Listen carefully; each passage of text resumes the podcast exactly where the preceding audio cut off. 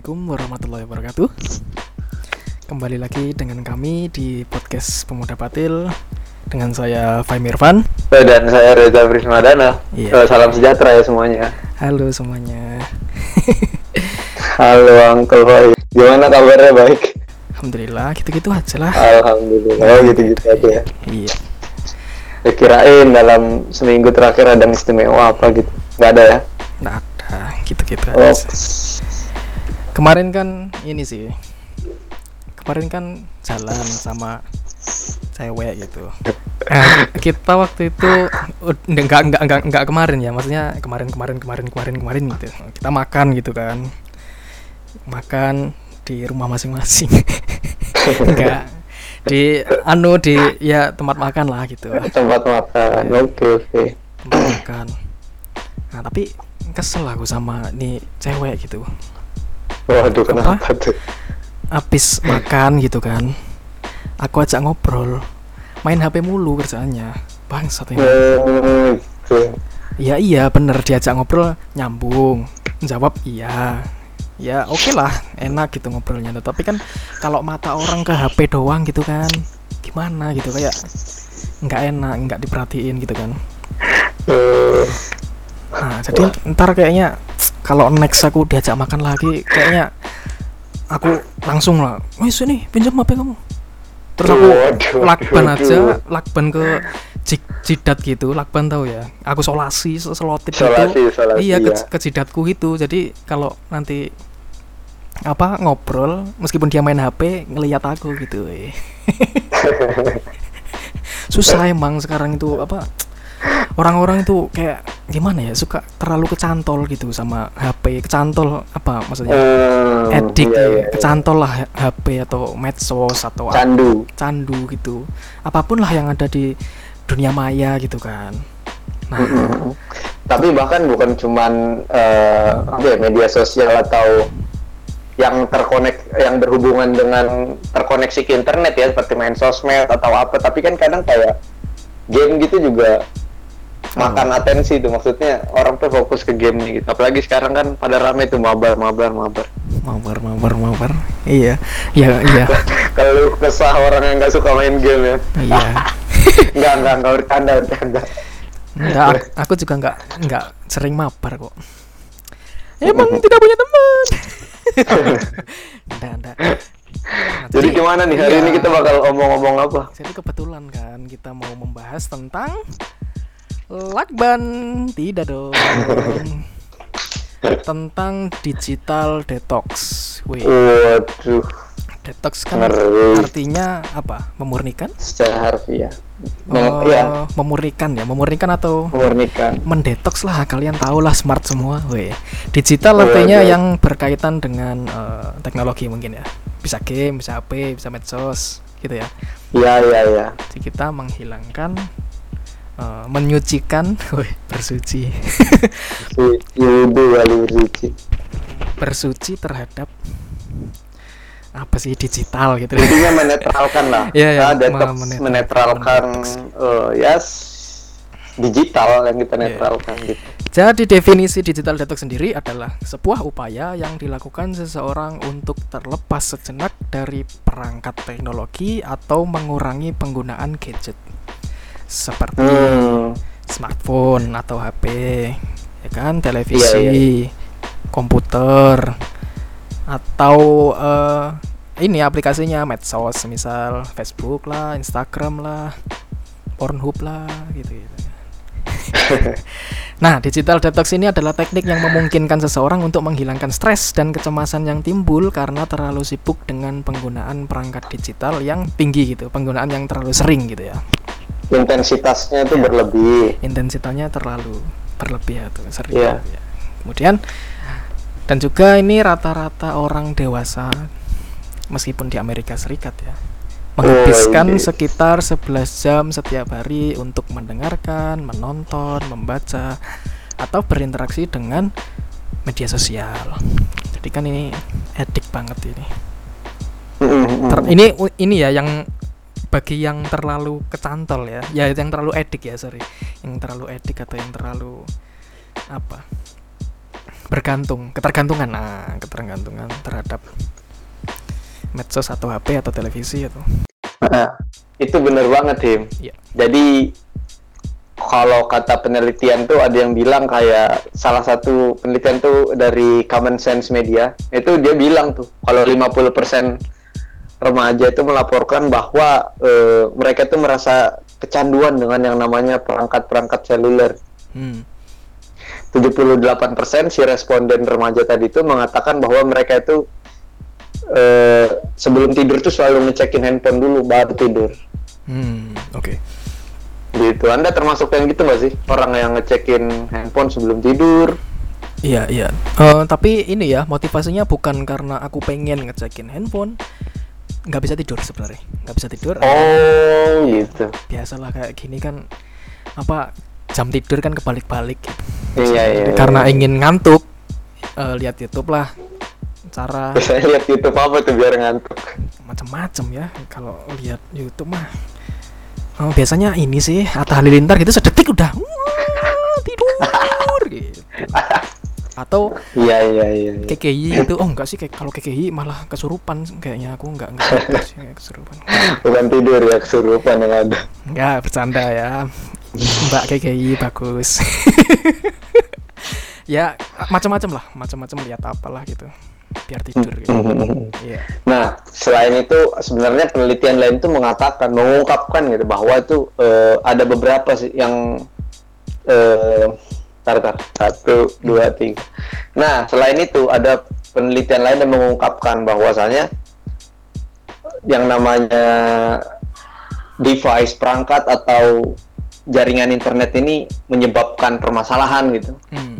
Okay. Yaitu ada lima permasalahan. Penelitian itu kan mengungkapkan ada lima tuh. Yang pertama itu katanya teknologi ini bisa menjadi sumber stres. Hmm. Nah, karena kita tuh sering merasa kayak, aduh nggak bisa hidup nih yang namanya tanpa perangkat atau tanpa teknologi ini gitu. Oke. Okay. Nah, American Psychological Association atau A P A hmm. itu itu pernah melakukan riset. Jadi di Amerika Serikat sana hmm. sekitar delapan belas persen orang itu mengguna, e, menyatakan bahwa teknologi ini sebagai sumber stres utama hmm. Hmm. bagi mereka. Oke. Okay. Karena si teknologi ini menyedot atensi mereka secara terus-menerus. Terus tuh tadi yang pertama itu ya, teknologi menjadi sumber stres. Berikutnya yang kedua itu ada yang namanya perangkat digital ini mengganggu jam tidur. Iya, jadi e, banyak tuh bukti menunjukkan bahwa penggunaan perangkat, terutama sebelum tidur ini dapat mengganggu kualitas dan kuantitas tidur. Hmm. Hmm.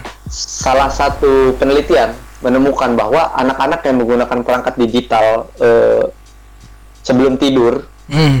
itu eh, akan mengalami tidur yang buruk, lebih buruk atau kurang tidur. Nah, tapi di penelitian yang ini juga, yang A P A ini. Hmm. menyatakan bahwa tujuh puluh persen orang itu memeriksa handphone di tempat tidur sebelum mereka tidur. Hmm. Yeah, yeah. tujuh puluh persen orang ya. Yeah.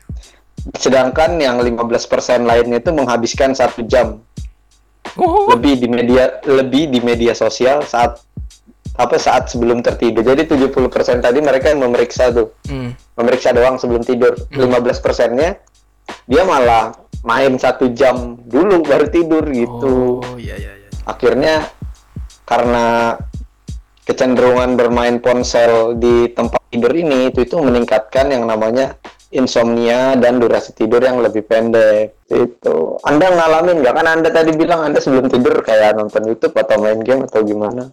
Ini sih kalau semisal kebablasan gitu sampai semisal jam dua gitu ya baru, baru tidur gitu ya karena keasikan hmm. gitu ya. Nantinya di ini diganti sih kayak siangnya mungkin ngantuk gitu hmm, atau yeah. tidurnya baru pagi hari gitu. Jadi kayak diganti gitu, dibolak-balik gitu. Iya iya iya iya. Akhirnya terpaksa ngakalin ya. Iya, jadinya gitu ya. Nah, berikutnya tuh yeah. yang ketiga, penggunaan perangkat ini berhubungan dengan masalah kesehatan mental. Jadi ada sebuah studi yang diterbitkan oleh Child Development. Yeah. Nah, di sana mengatakan bahwa penggunaan teknologi sehari-hari ini e, berkaitan dengan peningkatan resiko kesehatan mental di kalangan remaja. Hmm. Okay. Jadi lebih banyak waktu yang dihabiskan menggunakan teknologi digital. Hmm. Hmm. Ini meningkatkan gejala A D H D wow. dan gangguan perilaku, uh. serta uh. Eh, regulasi diri yang lebih buruk, kayak gitu. Jadi misalnya tuh kayak orang tuh karena terlalu sering bermain gadget ini eh, menyebabkan regulasi diri apa ya, pengaturan dirinya itu lebih buruk. Jadi yang harusnya mungkin ada jadwal-jadwalnya malah dilanggar. Yang tadinya misalnya anak kecil tuh, anak remaja yang sehari dikasih main gadget tuh tiga jam, akhirnya cari cara nih biar bisa lebih dari tiga jam gimana, kan kayak kayak gitu. Cukup banyak kejadian. Cuman kan ini eh, cuman pada anak-anak dan remaja. Hmm. Curi-curi waktu main gitu. tiga jam. Kontrol ya, diri ya? Seperti kontrol diri itu. Kontrol, ya regulasi diri. Pak. Berikutnya itu ada ya. Si konektivitas ini mempengaruhi keseimbangan kehidupan atau kerja kita. Hmm. Jadi perasaan kita yang selalu terhubung ini dapat membuat kita sulit ya. Membatasi antara yang kehidupan sesungguhnya, kehidupan rumah tangga, kehidupan kerja, kehidupan hmm. sekolah, kayak gitu. Bahkan kan kadang tuh kejadiannya kayak kita tuh semisal lagi di, di berlibur atau lagi makan gitu, kita malah juga sambil handphonean tuh, sambil ngecekin email atau message application. Oh. Ngecek-ngecekin tuh apa ada apa nih, ada apa nih. Nah, dalam hmm. sebuah penelitian dari jurnal Research in Quality of Life. Hmm. Nah, itu para peneliti menemukan bahwa penggunaan teknologi ini berperan dalam menentukan keseimbangan kehidupan kerja seseorang. Iya, iya, iya. Studi tersebut itu menunjukkan bahwa penggunaan internet dan teknologi seluler mempengaruhi kepuasan kerja secara keseluruhan, stres kerja, dan perasaan terlalu banyak bekerja. Iya, iya. Kalau orang yang kalau makan kemudian di Insta gitu, kayak gitu, apa enggak? Enggak termasuk itu? Ya itu juga termasuk, kan akhirnya eh, dia atensinya kesedot ke dalam sosial media tadi, ke gadget dibandingin misalnya lawan makannya. Jadi yang namanya device dan sosial media ini membuat kita sulit puas dengan apa yang kita miliki gitu. Hmm. Kita itu menghabiskan waktu di media sosial itu mungkin mendapati diri kita itu membandingkan diri kita itu dengan teman, keluarga, orang asing atau apalah selebritis atau siapa gitu. Oke. Okay. Nah itu membuat itu membuat diri kita berpikir bahwa orang lain ini menjalani kehidupannya itu lebih baik, lebih lengkap lah. Hmm. Misalnya lebih finansialnya lebih baik, eh, yeah. percintaannya selalu berjalan sesuai harapan yang gitu-gitu kan. Iya yeah, iya yeah, iya. Yeah. Hasilnya itu membuat kita merasa tertekan tuh. Iya yeah, ini ada hubungannya dengan yang kita bahas kemarin sepertinya ya. Iya bener banget, di episode kita yang sebelumnya itu kan kita bahas FOMO. Jadi konektivitas dengan perangkat ini akan membuat kita merasa FOMO hmm. atau merasa kehilangan gitu. Mungkin yang belum tahu FOMO bisa dengar episode yang sebelumnya ya. Itu juga ngebahas FOMO tuh ya, iya. Atau fear of missing out. Nah itu kan, jadi si konektivitas kita yang secara terus-menerus ini membuat kita ketakutan. Hmm. Setiap okay. kali kita melihat gambar apa ya, status postingan lah yeah. tentang kehidupan orang lain, hal itu membuat kita merasa seolah-olah hidup kita ini tidak semenarik kehidupan mereka. Waduh. Nah mungkin untuk kawan-kawan nih yang pengen mencoba yang namanya detox, digital detox gitu, ada beberapa tuh jenisnya. Mm. Nah yang pertama itu ada yang namanya a digital fast, yaitu di saat kita mencoba untuk melepas semua perangkat digital kita, internet, apa semuanya gitu, dalam jangka waktu sehari atau seminggu gitu. Iya.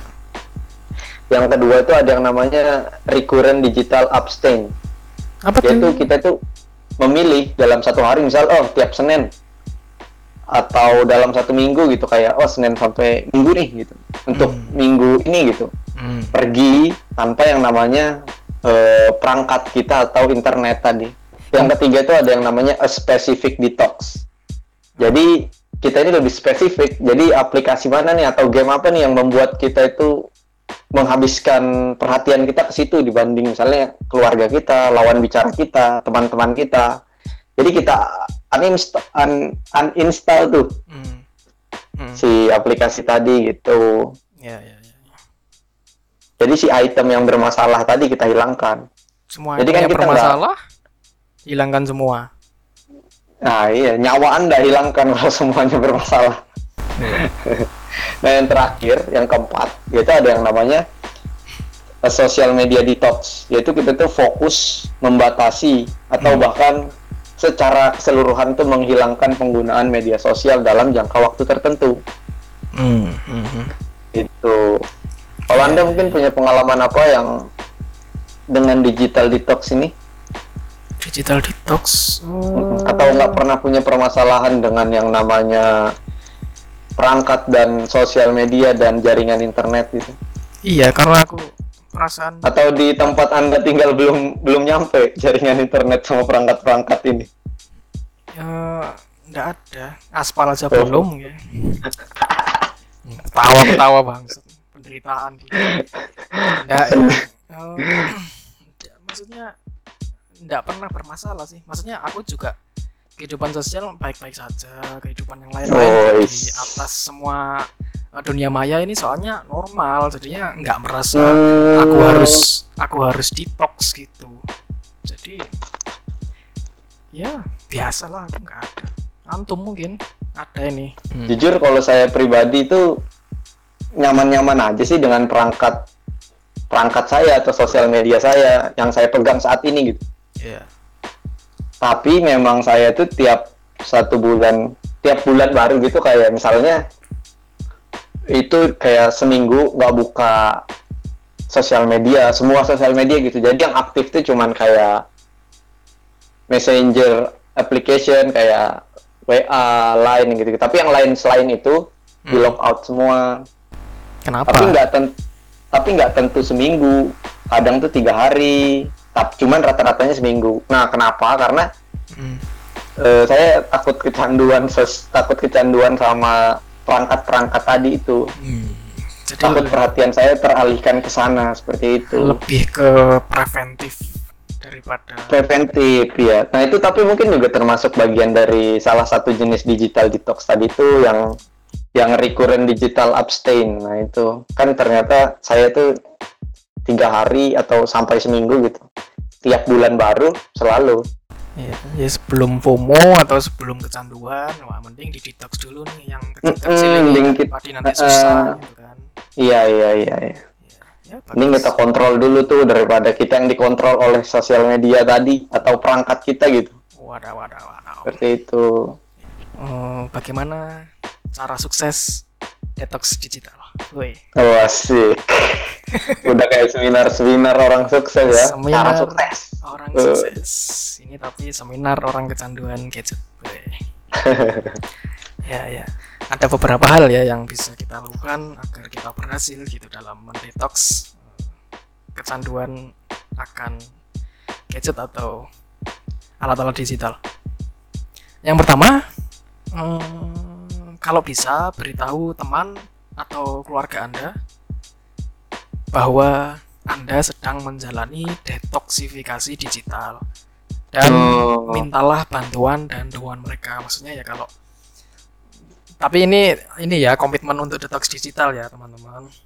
Udah komitmen nih detox digital, kasih tahu orang tua atau teman gitu. Eh, ntar kalau aku main H P lebih dari lima belas menit misal atau tiga puluh menit ini ya, ingetin ya.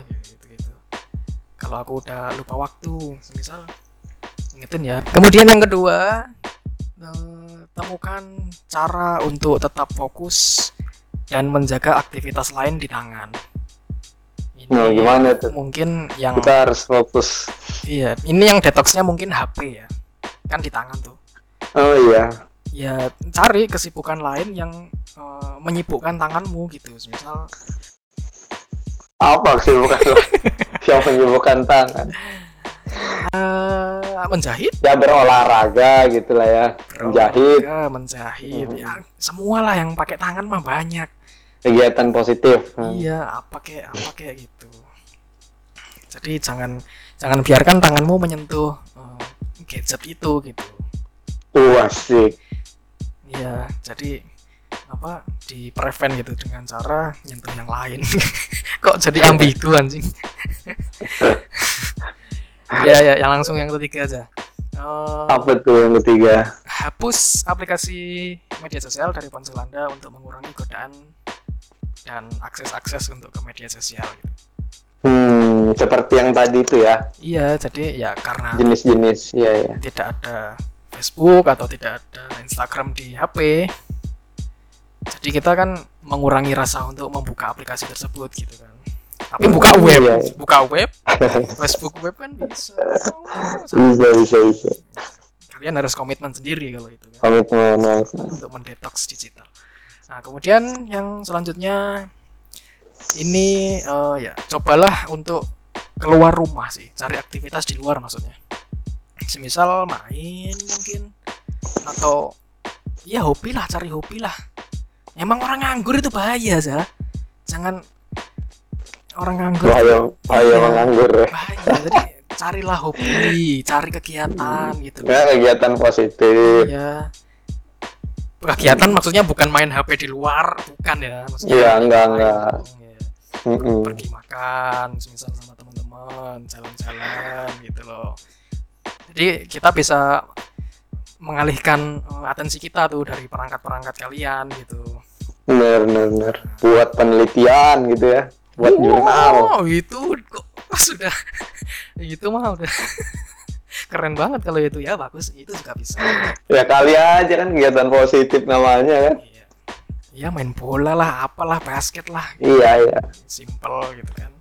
Tapi pakai masker ya, jangan. Guys. Pesan masyarakat disponsori oleh. Harus kan, itu harus kita menyadarkan masyarakat gitu. Siap.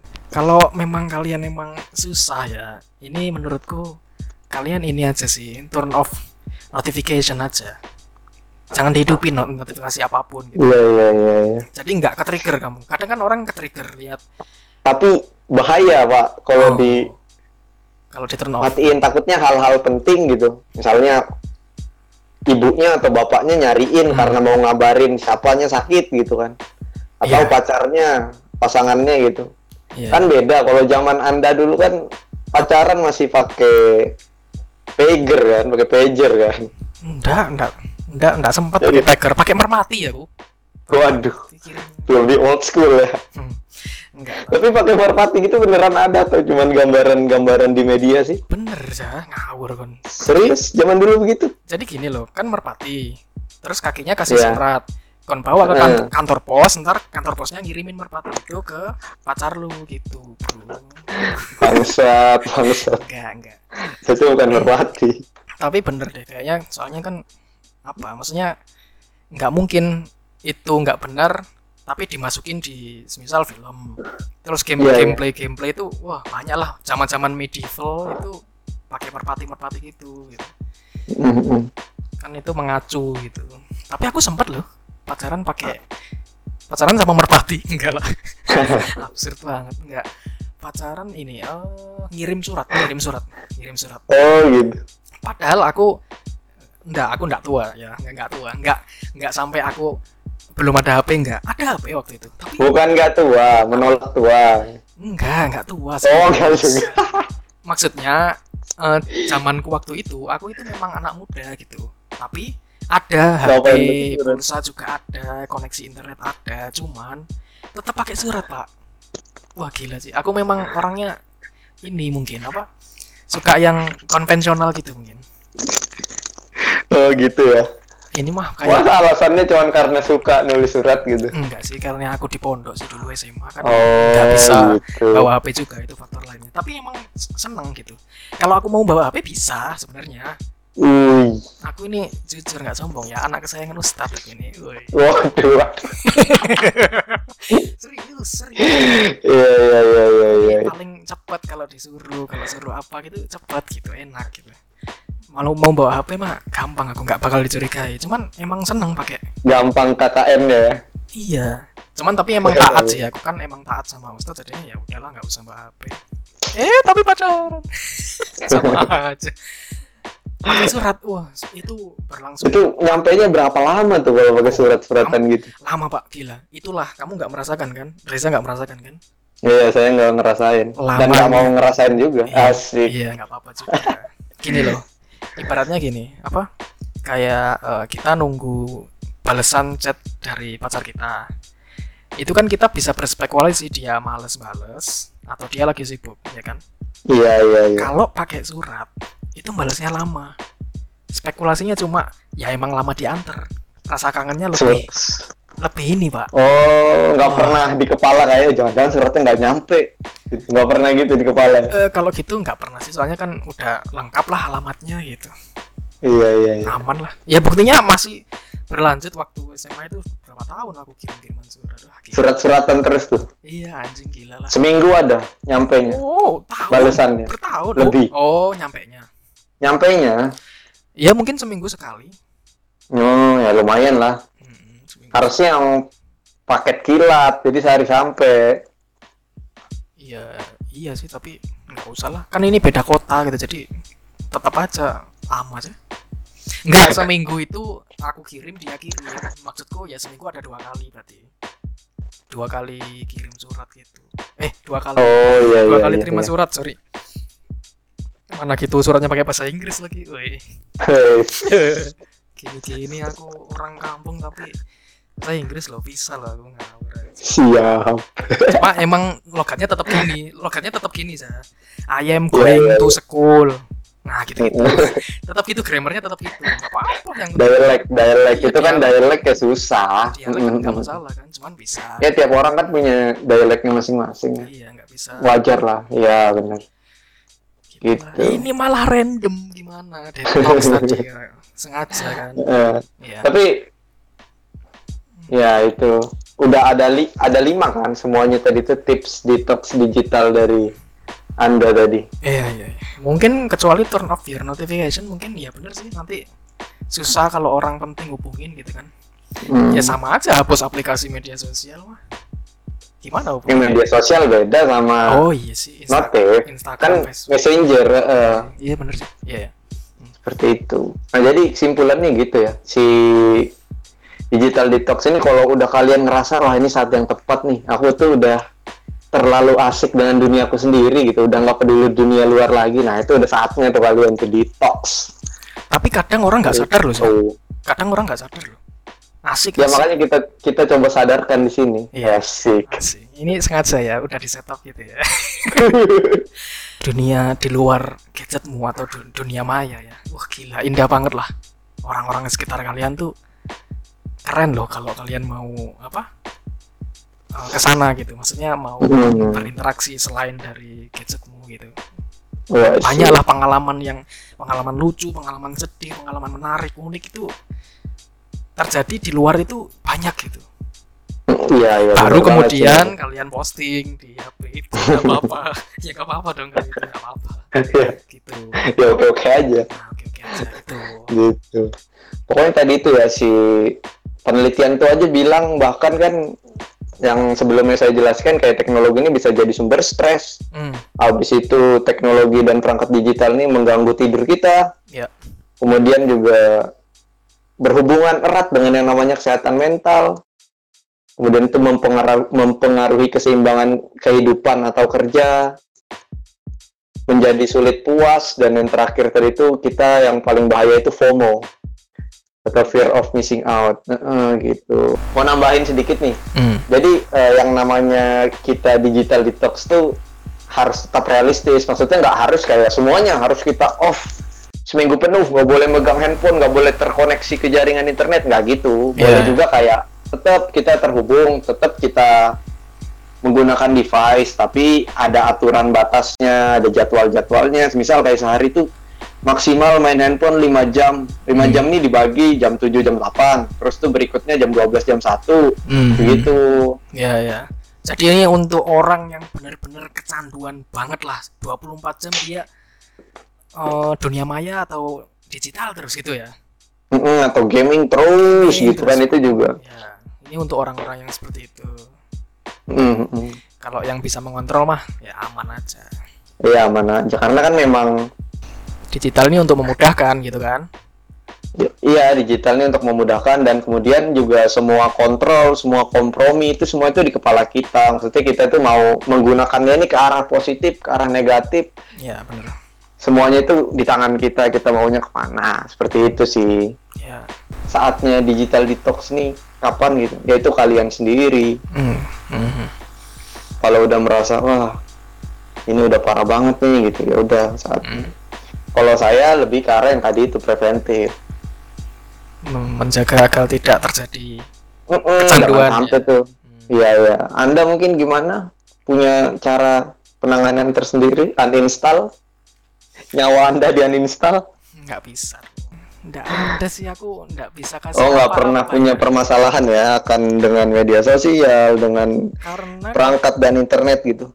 Iya, karena kontrol diri aku kuat. Woi, maksudnya okay, okay. aman. Udah benar, udah benar. Iya. Ah. Waktunya apa ya gitu, waktunya gini ya gini gitu.